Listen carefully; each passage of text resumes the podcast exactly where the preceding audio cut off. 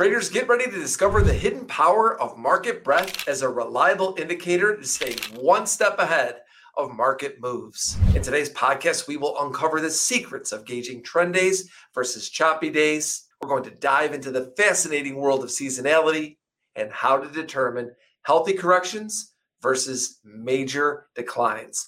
All of this today and more with options trader at Options Hawk, Jason Ruchel.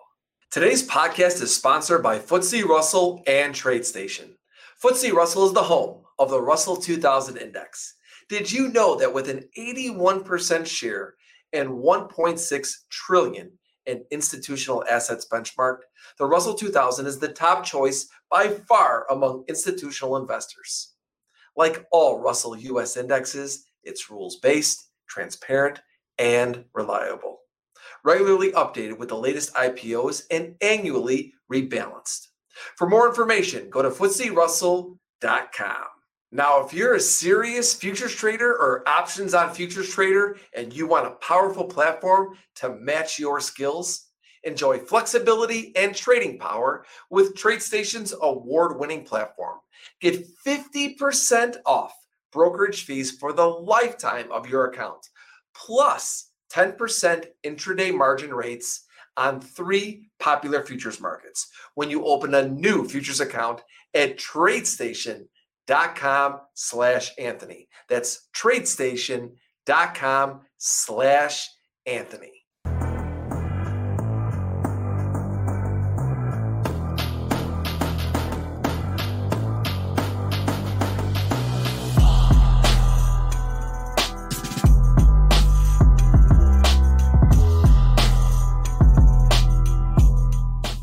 Jason, welcome to the show, my friend. Great to have you. Yeah, great to be here. Thanks for the invite. Appreciate it.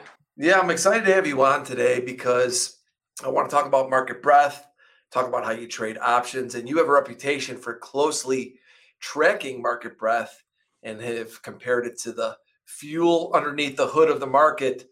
Uh, can you explain what you mean by that and, and why traders should be taking a closer look at market internals? Sure. So, like when I talk about market breadth, a lot of people might think it's just kind of just for day trading or intraday, you know, trend to, to day trade. But a lot of times, for what I use is just to kind of see a swing trade basis on how strong the market is getting once it gets up to you know a certain resistance point after a several week or several month rally like we just had.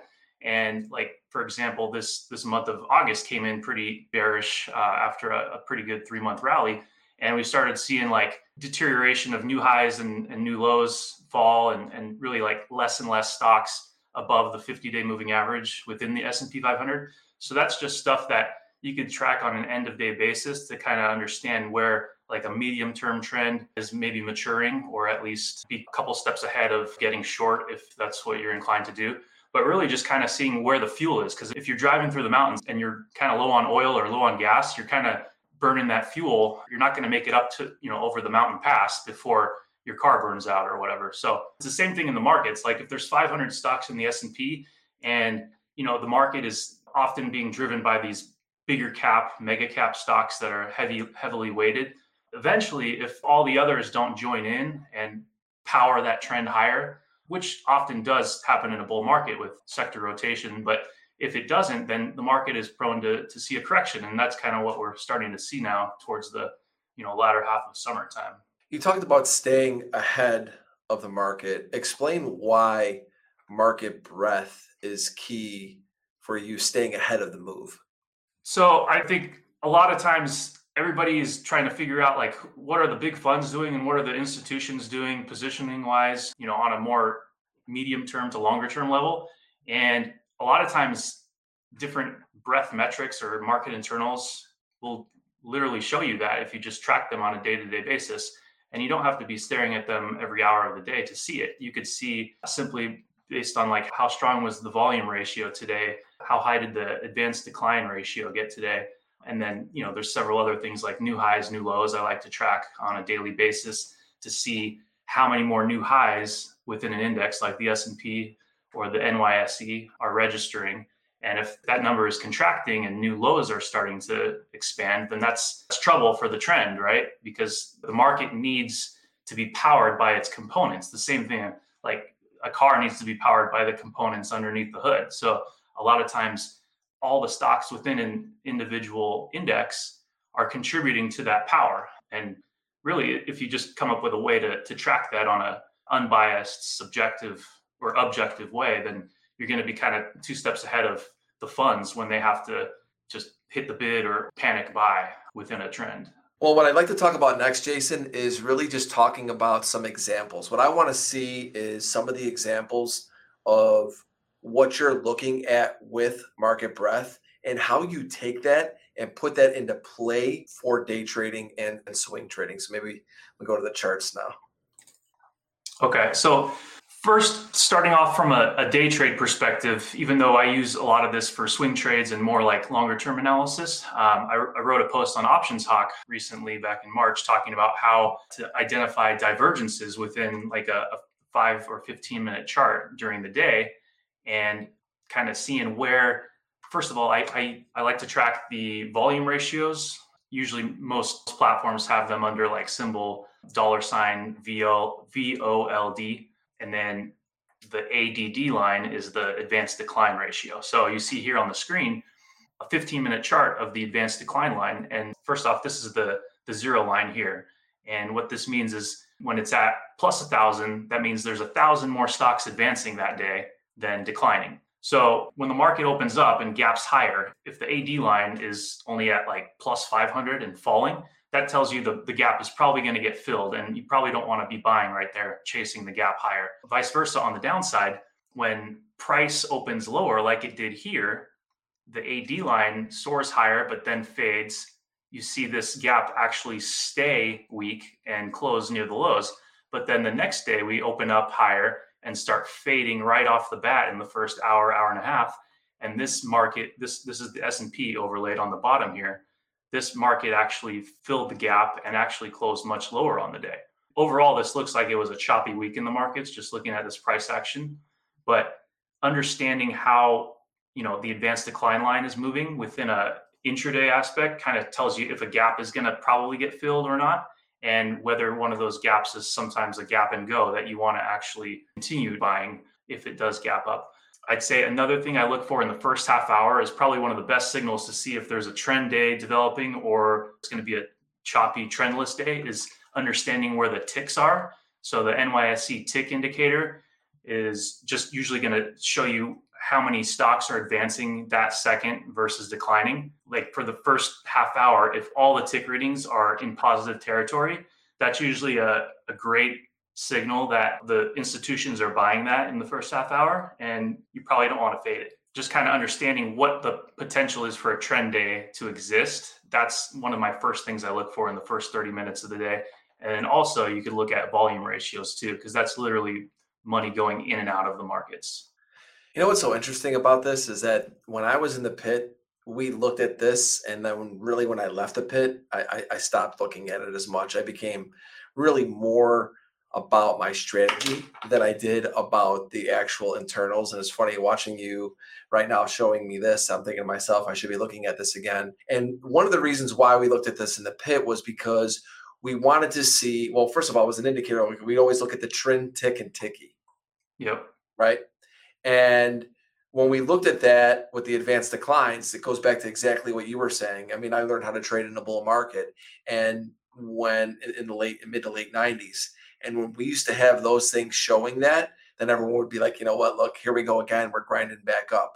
And so it was one of those things to keep an eye on to where we didn't want to step in front of a freight train if those things were showing us the market internals, you know, as you were saying, underneath the hood, what the day really uh, could be representing. And, and that's a great way. It's so funny that we used to look at this uh, back then, but it's a great way nowadays to understand what type of a, a potential uh, day it would be. Yeah, and a lot of times, I'll be honest, like I use this stuff to understand if I should be unloading some of my swing trades in the first hour because I generally hold positions from anywhere to you know a few days to a few weeks, sometimes even a month or more if, if things are trending. But understanding like if, if the market gaps higher on CPI or or whatever the event might be, and you know, I have a lot of risk on that, you know, I, I don't want to see those profits disappear. On the flip side, like the last couple days, we've been gapping lower and I've been trying to gauge that first hour breadth to see if if there's a potential for reversal.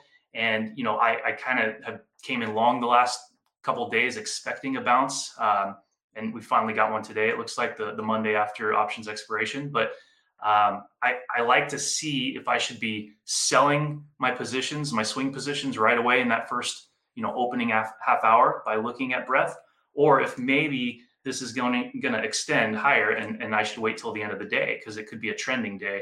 And, you know, those positions I have on are going to work much better if I hold on to them. Um, and I would never know that without looking at uh, opening hour breadth or even like you probably understand from from your floor days is looking at that opening range, right? That first yeah. opening range, whatever time frame you want to take it is, yeah. is uh, as a day trader or a scalper, especially in the futures pits, you kind of want to understand where that open was, and if the market is auctioning higher above that open, then you know that's probably a bullish sign. So, Absolutely. And it's so yeah. funny you talk about opening range too. I still look at it. I use a three minute opening range. PEX uses a 30 second opening range. He and I talk about this a lot. You know, I do different things with with uh, uh, my time frame versus him. But once again, the opening range, we want to see exactly what you said. What's setting the tone for the day? And it's interesting to me that you like to watch that first half hour, even though you're a swing trader. Your time frames, it's not short term, and it's not really long term either, right? That's why swing traders, kind of that in between. And that first hour still really matters to you. And I'm curious why. I, I know for my reasoning and my trading why it does, but for you, why does that first hour? I guess, carry so much weight for you?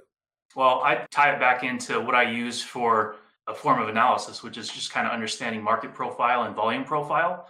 A lot of people use that in different ways, I know, but I just I like to get a, a grasp of what the the weekly value area is and the daily value area for a shorter term swing trade perspective, but understanding kind of where the daily trend is and even the weekly trend, but understanding how that first half hour of internals are powering the market to go either into value or breaking out outside of value, whether that value area is is uh, narrow or wide or or whatever. A lot of times, I'll I'll mention on Twitter that um, you know the market is reversing here, and you know there's a 80% chance that you know prices auction to the opposite side of value, whatever that time frame might be, the daily value area or the weekly, and that's like a, a statistical edge. And I, I'm a numbers guy and, and all about probabilities, so when I could get something with greater than 50% confidence in my back pocket, then, you know, I'm going to kind of roll with that. And, you know, on top of that, when I see breadth confirming that, that opinion, it's going to be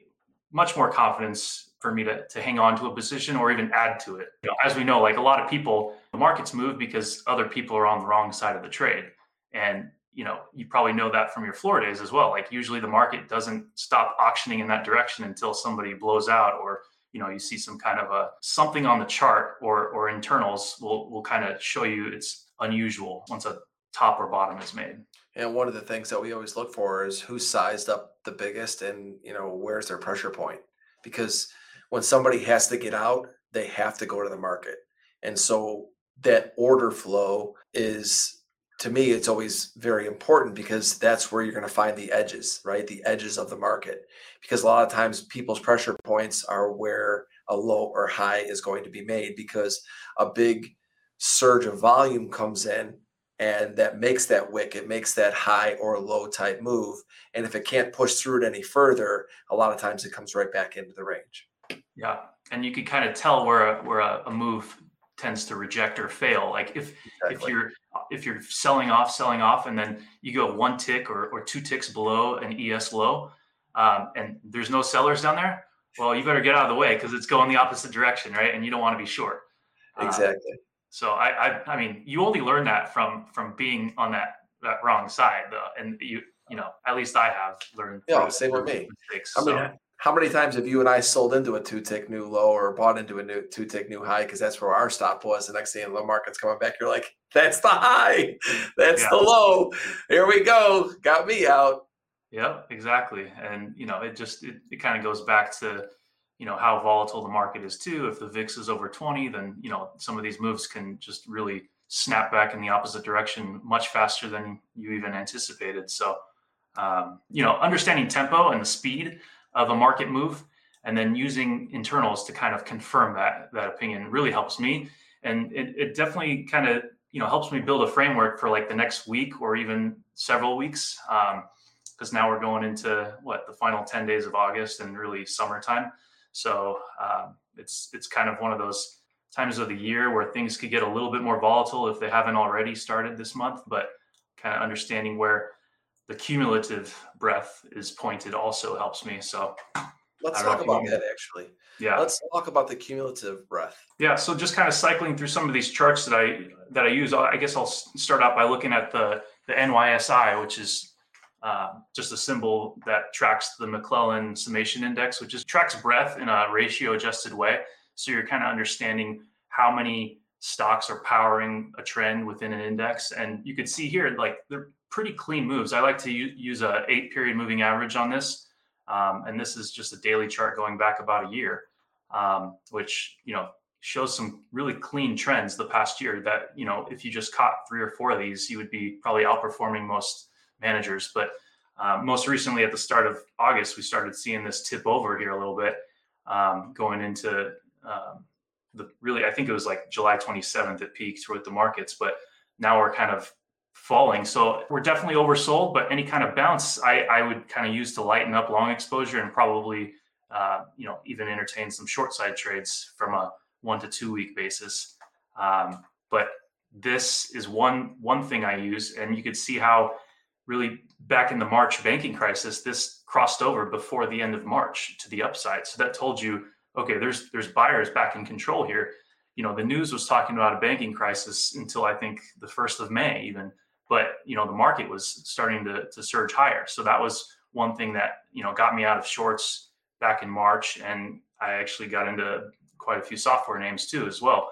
But you could even go back to the October lows last year when nobody wanted to be to be bullish and I started seeing potential for a, a bottom because I, I, like to track seasonality too, and understanding last year was a midterm election year, and generally Q3, Q4 sees a fairly major low in those years, going back 100 years. Um, so, kind of understanding back in October, I was starting to track uh, new highs and new lows on a 52 week basis, and understanding that there was much less in the way of like new lows happening at that point because um, if we go back, I think here, so just looking at a, a cumulative uh, chart here of the S&P on the bottom and then the difference of new highs, new lows.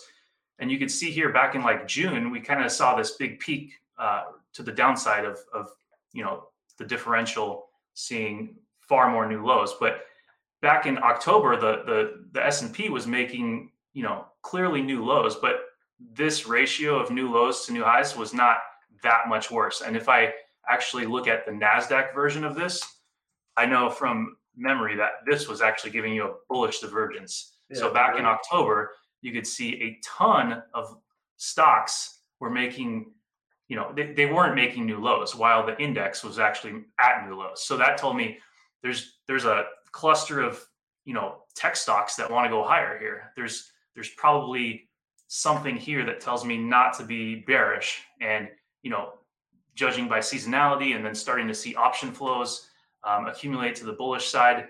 This really made me more bullish from a longer term pers- perspective. It might actually still waffle around for a week or two or a month or two, but you know, if you're if you got a six to twelve month time horizon, then this is like this could be the end of the, the bear market. Um, and you know, we've had that big outside day reversal candle on October 13th, I think, of last year, and that that was like, wow, if you were trading that day, you kind of remember the price action was just like literally vertical to the upside after that CPI day low made a, a fresh low in the S&Ps. But just tra- tracking like new highs, new lows kind of gives me a framework of on an intermediate term basis where where the market could turn um, and reverse higher. So I, I literally just keep a spreadsheet of this every day. And like, you know, I, I didn't update it today yet, but Friday, we saw 16 new highs and 92 new lows on the on the NYSE, which you know this column will show you a differential. And the last week or so, we've had negative differentials. So sellers are in control. That doesn't mean we can't snap back for a week or two, but until this this differential goes back to positive, which it actually has been for you know several months now, then rallies are kind of suspect for me. But even if you if you go back here, and I got some other columns here that show different stats, but kind of seeing the 10 day average and the 30 day average of this metric helps me kind of understand where the bigger picture is going. So, um, I mean, I don't share this too much, but I just try to track it on a day to day and week to week basis. But kind of seeing if, if we go back to October, you could see this was like blood red. And, you know, then we started seeing a little bit more new highs, more new highs. And then by December, January, we started seeing uh, some blue shaded stuff here, which just indicates much more new highs than new lows for me. So this was, I guess, January 9th, the first time I saw a pretty big discrepancy between the new highs and new lows.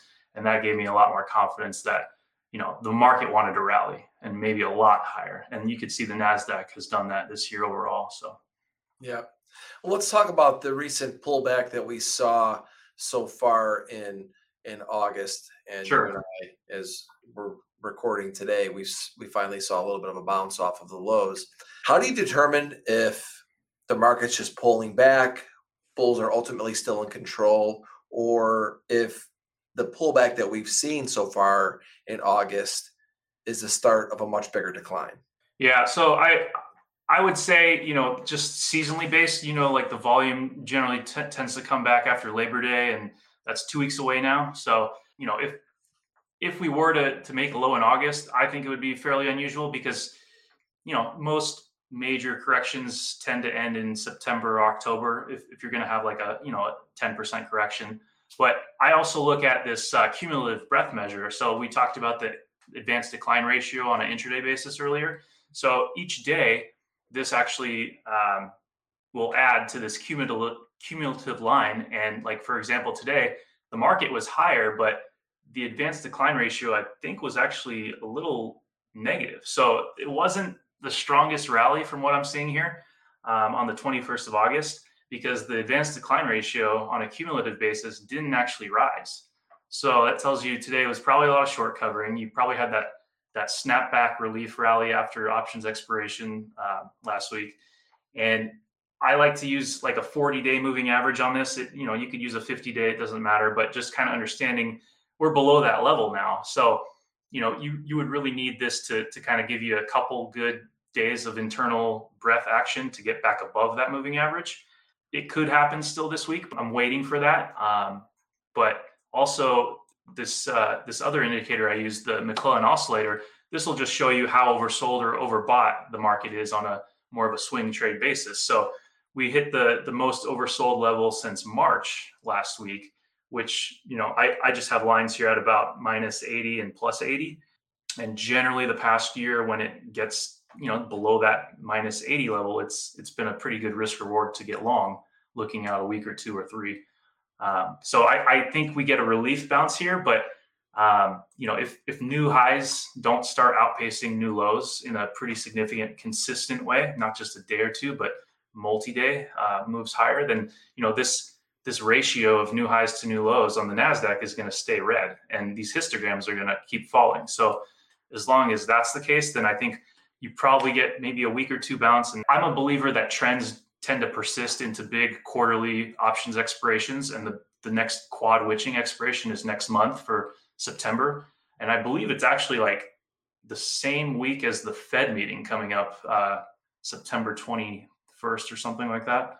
It's really lining up to be super interesting volatility wise. And, and, you know, potentially the next four weeks could be a little hairy. Um, so, you know, using smaller position size is obviously the best defense against uncertainty when it comes to that. Um, but I, I would be looking just, you know, tracking that new high, new low, um, internal breadth to see if the market is really showing some real buying under the hood, um, and understanding like if if the, you know, if the Nasdaq is is only being powered by a couple stocks here and there, like today, Nvidia and Tesla were up what seven plus percent. Um, yeah, software was strong, semis were strong, but if that's just the only two groups, um, you know, for a couple days, then it's not that impressive. So just kind of understanding who's providing the action and if it's more broad based or not, that's great. Just kind of just tracking, you know, the trend of of breadth on a multi-day level. That that helps me get more confidence to add positions. Yeah, it gives you that overall big picture understanding of what's happening underneath yeah. the hood. And as you've talked about, staying ahead uh, of potential moves. You mentioned seasonality a few times. How much of a role does it play into your trading? Well, I mean, it plays enough of a role that I, I like to track all the stats from the Trader's Almanac, for example. Um, I actually should write a blog post about it because I do focus on it on a weekly basis. So I, I have a spreadsheet somewhere, but I have like a probability for each day going back going back the last 20 years of, of the S&Ps performance and the Nasdaq. And like you know generally they're you know up or down between 50 and 60 percent. But if you get something like one week um, you know it might be like I think this week into next week is more positive seasonality on a general basis. But uh, then once September starts, it could get a little more soft. The best way to say it is like it's it's more like climate and not the weather, right? The, the internals and the trend of price action, that's the weather that you see outside your window. So you're going to go outside in that. If it's raining, you're going to take an umbrella. But the climate is more bigger picture. Seasonality kind of spreads out over decades, right? And it's it's just a statistic. So you don't want to just run outside with an umbrella when it's 90 degrees just because your seasonality said you know there's a 60% chance it rains on this day. So it's the same thing in the market. Like I'll, I'll, look at seasonality but you know if price action is not confirming that seasonality or the internals are complete opposite then you know why take a trade based on seasonality? I think it's just more of like a framework for me. Oh yeah no i get it. Uh, I, I want to talk about trading options. You have a lot of experience in tracking options for Options Hawk we all know everybody's an options gamma expert out there now jason. We see it every day. There's there's gamma bots. There's all these different things. And let's face it it can be very tricky for traders to really understand how to use options flow. What are the key elements that you look for um, in options flow to help you with your trading?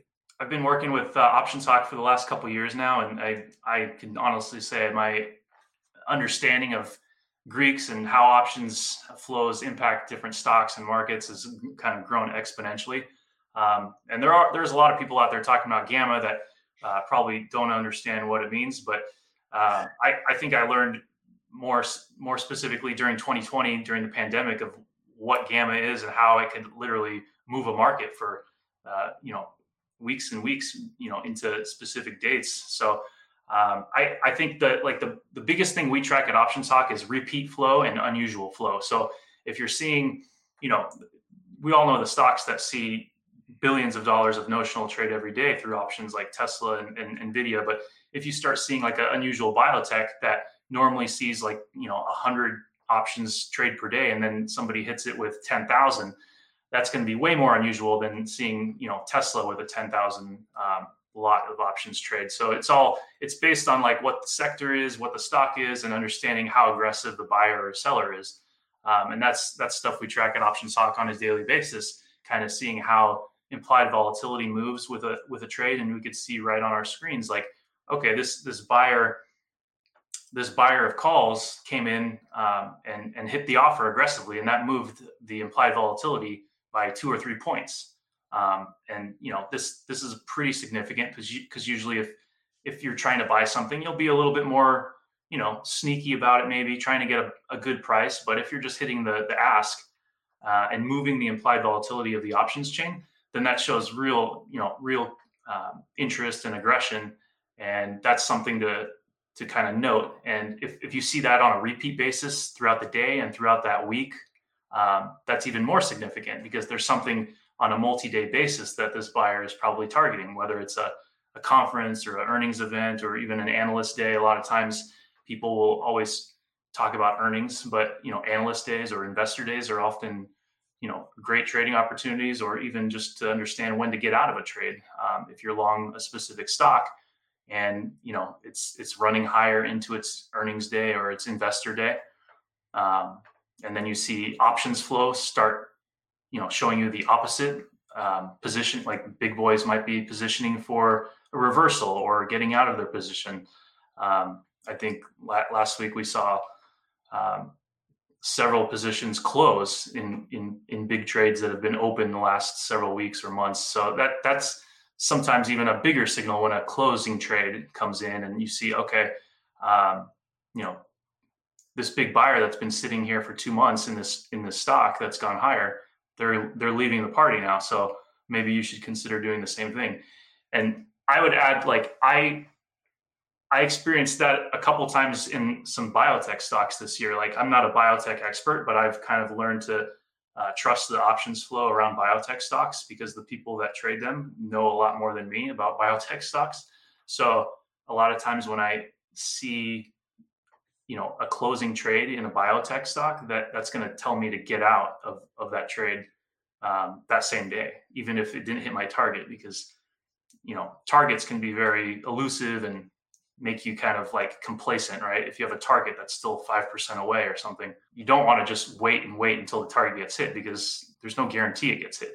What's the biggest mistake you see new traders make when trading options? Thinking back to when I started, I wanted to turn X amount of dollars into 2X like right away. Like trying to double your money is kind of like this popular thing people, you know, throw up on YouTube or Twitter or whatever you call it these days. X, I'm still going to call it Twitter, but um, you know, it's like try to build up base hits, and really it depends on your account size too. So I'd say like if if you're starting with you know ten thousand or less as an account size, you really don't want to have many positions on at at any one time because if you have more than a couple positions on, then it's going to really like eventually the market's going to have a big gap down day or something and if you have five six seven positions that are you know in that same direction, then you're gonna you might be down 25% on your account in one day.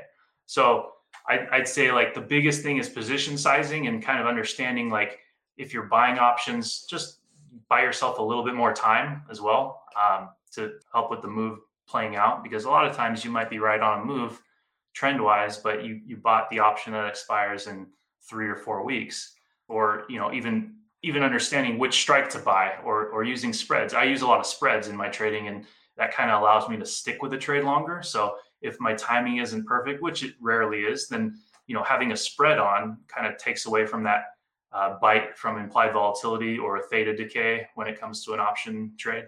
Um, and allows me to kind of sit tight and, and hold it a little longer and wait for that move to, you know, materialize. So I'd say understanding your position sizing will help you hold a trade longer and then understanding which expiration or strike price to, to buy or sell. Give us an example of a spread maybe that you recently traded that your timing wasn't perfect like you talked about and you wanted to be in the market and so you decided to put on the spread. Um okay, so I just as early as like this past week I was kind of buying another dip in Nvidia, and I bought some call spreads because I, I, I was anticipating the stock to go higher into its earnings this week. I think it's Wednesday after the market.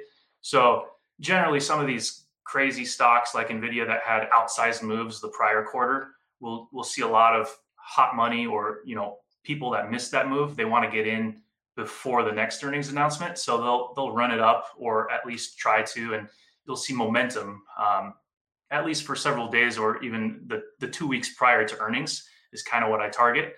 Um, so I kind of, I think last week I got into some NVIDIA call spreads in September, and then the market obviously had a, a nasty week last week. So, um, you know, I was underwater by maybe 30% or something, but the, these, these call spreads really held their premium really well because even though they were slightly out of the money, like earnings are due this week, so you're not going to see any kind of big move down in implied volatility until after the event passes. So I was able because you know first off I had a smaller position size. I'm playing in August where I know the market is kind of hairy right now. So I, I was risking maybe one percent of my account, and and that's kind of an, an average position for me. So um, I was able to hold it through through last week and into the weekend, and then this morning when Nvidia gapped higher into like 450, I think I took it off for like a small winner. So I didn't time it well at all. And, you know, I probably should have held it till the end of today because it actually closed even higher. But just understanding like position size was small enough that I didn't sweat it and I had spreads on. So any kind of like implied volatility change was was not going to hurt me too much on the long side of the spread. So um, I yeah, I, I would say just give yourself time and understand your position size. If if you're looking at a five minute chart all day long uh, when you're down on a trade, that tells you your position size is probably too big on a swing trade. I mean, quickly explain a call spread. Yeah. So, I mean, it's basically just buying one call strike and selling another. So, let's say NVIDIA is at 450, you buy a 450 call and you could sell a 460 call. That's kind of like a 10 point wide spread. And you know the reason you might do that is because the 450 calls might be like you know in September they might be 30 bucks or, or more, um, and then the, the, the 460 call is just going to you know lower your cost of entry. So you could buy a 10 point wide a 10 point wide spread at the money for maybe three bucks, 350. And you know if it if it goes higher, you you know you paid a lot less to to make that same potential reward. But again, you could hold on to it longer because you're not going to be impacted as much from theta decay because each strike is going to um, you know see that theta decay burn off. So you're not going to be, you know, losing a ton of money each day waiting for the move to happen, but also, um, you know, you're you're putting up less money. But uh, yeah, you could you could obviously choose your strikes too. So make them wider than ten points if you choose. Got it. What is your favorite risk management strategy when it comes to hedging or trading an uncertain market, like you think right now we kind of have? Um, yeah. So, I mean, really, I, I would just go back to position sizing because if, if you're not being able to sleep at night with your positions, then they're too big. Um, and, and once implied volatility goes higher, and by that, I just mean the VIX, looking at the VIX, if, if you look at a VIX at 16, that's um, generally just estimating that the S&P should make 1% moves each day uh, from high to low. And I, I think the greatest thing I I try to focus on is if if the market is in a downtrend, like we were just you know showing with market breadth and you know overall weak internals with with new 52 week highs kind of lagging right now, is just have less positions. But if you're going to have a few positions that are counter trend, maybe consider a hedge in the indexes. So if I'm long some growth stocks like Nvidia or Tesla, um, you know, adding a few puts in ARKK on a on a rebound is a good idea, or the QQQs. Um, which are much more liquid than ARKK, is probably a better choice. And you know, a lot of people might want to just buy straight up puts, but sometimes understanding how options skew looks and generally uh, index put options have a lot of skew, which means um, the out of the money options on the put side are much more expensive than on the call side because you know we know markets go down faster than they rise generally. So uh, puts are going to be valued at a higher level. Um, so using spreads when you're buying puts, that's what I'm trying to get at, is is always a good idea to avoid uh, any kind of like IV collapse or uh, even I like to use butterflies more like on the SPX. Um, if you're more short term, SPX is a higher price product. It's 10 times the size of SPY, but it's also cash settled. So it's kind of nice. You don't really have to close it out at the end of the day or at the end of the week. Um, but using vertical spreads, buying one strike, selling another, that's always great. And then butterflies, I think, are a good hedging strategy more on a weekly basis going into events like CPI or a Fed meeting. How much experience do you have with options on futures? Because I've learned, I've been a futures trader for 25 years, and I've just actually, as of late, I've been trading a lot more options on futures. And I have found that the cost efficiencies are so much better when I want to trade the indexes versus the SPX or the SPY. You know, we have the E mini S&P, you have the micros. I think there's even a little bit in terms of uh, contract sizes. Finds the middle, uh, almost between the SPY, the ES is kind of the middle of that, and the SPX, and then you have the micros, which is even really smaller, and I think a great product for a lot of new traders. Uh, I don't know if you guys know about the micro E mini options out there, but you know I've been practicing using those and it's you know pretty inexpensive and yeah. you can try out a lot of strategies uh, if you're trading trading indexes you're talking about the MES contract yes yeah i've actually dabbled with that i, I don't talk about it much but i i i know it's one tenth the size of the regular ES which yeah. you know makes it kind of affordable for anybody because i think anybody. it's five dollars per point if i'm not mistaken yeah, exactly. so i'll you know a lot of times not not lately the last month or so, but a lot of times throughout this year, if if the mark if the market is getting a little more volatile, I'll trade those more on a uh, intraday basis. And if if let, let's say the market gaps higher um, and I'm long um, and I don't want to really take off all my swing positions because I think maybe in the next week we might be higher, but intraday I think we might fade. Then yeah, i am going to short some MES futures and you know try to you know take you know whatever I can out of those um, as like an intraday hedge. But uh, I've I've played around with the options in those. They're not the most liquid, so I'm I'm kind of hoping they get more liquid. The MES uh, options on futures, but it seems like they trade between the the mid price quite often if you just yeah. put in a limit order. You can get filled right in the middle, but I mean yeah.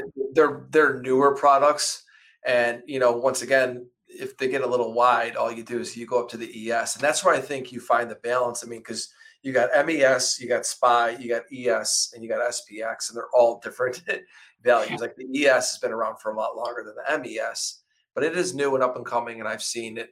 I've seen more and more people grow into the product. And it's nice it's 24 5, right? Because you can exactly. trade them on Sunday. I, I do remember during the bear market last year, I, I there was a lot of Sunday nights where I, I wanted to see where the market opened because we were yeah. having huge gaps, mm-hmm. right? So I would put on a few MES contracts on a Sunday night just to kind of hedge what I had on over the weekend. And exactly. like if you know, if if the market gapped down big and and I bought puts on the SPY, I can't get out of those until Monday morning. So what am I going to do all Sunday night? Well, I could lock in my gain by buying some MES uh, because whether it's an option or a future, you know, let's let's say you know we gap down three, four, five percent like we did a few times during the bear market. Well, I mean, I could lock in my put profits on the SPY by taking the notional value of the MES, which is pretty equivalent to one SPY put put option because it's one tenth of the SPX and one tenth of the ES. So, you know, I could I could dollar for dollar kind of strategize that out. So if I if I'm thinking I'm up 100% on my SPY puts, I could buy a few MES, you know, futures contracts to lock that in and, you know, wait for Monday morning type of thing. So it's kind of a, you know, a back of the envelope way of using a different product that tracks the same index. Exactly. No, no doubt. I'm glad that we talked about that because I yeah. think it's those products um, really are starting to get more and more legs. And I'll be talking about them a lot more here on Futures Radio Show. Um, last question bef- before I let you go today is really I want to talk about Options Hawk. Show us maybe something on Options Hawk's site that you know traders can go and what we talked about today, Jason. Stay ahead of the next market move. Let's take a look at what you guys are offering at Options Hawk give us a little bit of an inside look uh, of what's going on with you guys. Sure. So, I mean, we basically come up with a lot of research strategies and idea generation, and kind of leave it up to um, traders to to select which which ideas they're interested in trading or or um, taking from us. But we'll we'll track options flows all day long um, in in our chat room, the trading hub, and me and Joe, um, Options Hawk, will come up with daily reports morning and afternoon to kind of recap the biggest ideas of the day in the options market. And then the next morning kind of like a rundown of what happened overnight in the financial markets. Um, and you know you, you kind of get a weekly radar report as well each week on sundays that show up in your inbox usually by noon. And it's just it's definitely more of like a, a swing trade focused uh, newsletter. So you don't have to be you know a full-time trader to to take advantage of that idea. Um, and then really we focus a lot of uh, a lot of attention on uh, stocks reporting earnings. So like this week we have nvidia i think we have snowflake and Marvell some other tech companies reporting in the software space. So um, earnings snapshots are a big part of what options hawk will do and uh, you can see like right here this week we have trade ideas for NVIDIA, Snow, and Marvell Technology for members that um, are interested in taking those. And they're generally just, um, you know, spread trade ideas that take advantage of uh, implied volatility collapsing, but also in a directional sense. If we have a, a good opinion on where that stock could move directionally after earnings, um, or if we think it might be neutral, then it might be more of a iron condor candidate or a strangle type of play. So um, just ton of idea generation and, and research analysis based on what the markets are actually doing that day and that week. Awesome, man. Well, thank you so much. Uh, you know, I'm so glad I had a chance to get to know you better, understand your style. We talked about market breadth, you know, and staying ahead of, of the next trade, uh, and really brought back some memories to me, Jason, about things I used to look at, and now I think you've got my interest peaked a little bit to go back and look at some of these things. Yeah, I appreciate it. I, I probably should you know trust some of these metrics a little bit more because sometimes when i stray away from them and, and think you know maybe the market has something in it short term that that breadth isn't confirming then that's when i get into trouble but just, exactly. just trusting this stuff and and knowing that more than 50% of the time breadth is going to keep you on the right track it, it's just going to keep the the stress away when you're in a bad trade and you're wondering why you're in it because we've all been there but um, yeah yeah the, the best way to avoid that is just to track like track the, the numbers on the screen and, and trust the trend of, of breadth and internals. And then if you could back it up with price action and seasonality and even sentiment, we didn't even talk about that. But if everybody's on the same side of the bus, then you know you probably want to go to the other side, right? Yeah. Uh, well, we will have to talk about sentiment more next time. And I'm so glad you brought up. Uh, we talked about how the different ways to trade all the different options products when you're getting into the indexes. And I just, you know, want to mention too, like for me, I've been trading them uh, on TradeStation. It's really cool. You could be able to you do that on Futures Plus. Um, and so uh, I'm learning more about options, Jason. I'm trying to get better. Uh, and thanks to you guys um, and people like you helping me, it's it's been great to have a conversation with you. And, and I, I look forward to doing this again with you, my friend. Yeah, definitely. We got to do something a little bit more uh, uh, options on futures based because I, I want to learn more about those to to kind of take advantage of those commodity moves because those can really trend once they get going. Well, then you and I are going to have to get that on the schedule because I'm going to be getting better at options on futures. And I know once I get uh, some insight from you guys at Options Hawk and how to potentially put uh, some of that in play for me, that's going to be awesome. So, once again, buddy, thank you so much, Jason. I appreciate your time, my friend. Yeah, likewise. Thanks again for the invite. Had a good time. Thank you for listening to Futures Radio Show. If you enjoyed the show, please leave a five star review on iTunes. Never miss an episode. Go to anthonycrudele.com and get on our email list for show notifications and for free content that is exclusively for subscribers. Also on anthonycrudele.com, you will find tons of videos and education on trading futures, options, and crypto. Past performance is not indicative of future results. Opinions expressed are solely my own and my guests, and they do not express the views or opinions of my sponsors. Futures Radio Show is produced by Crudele Productions.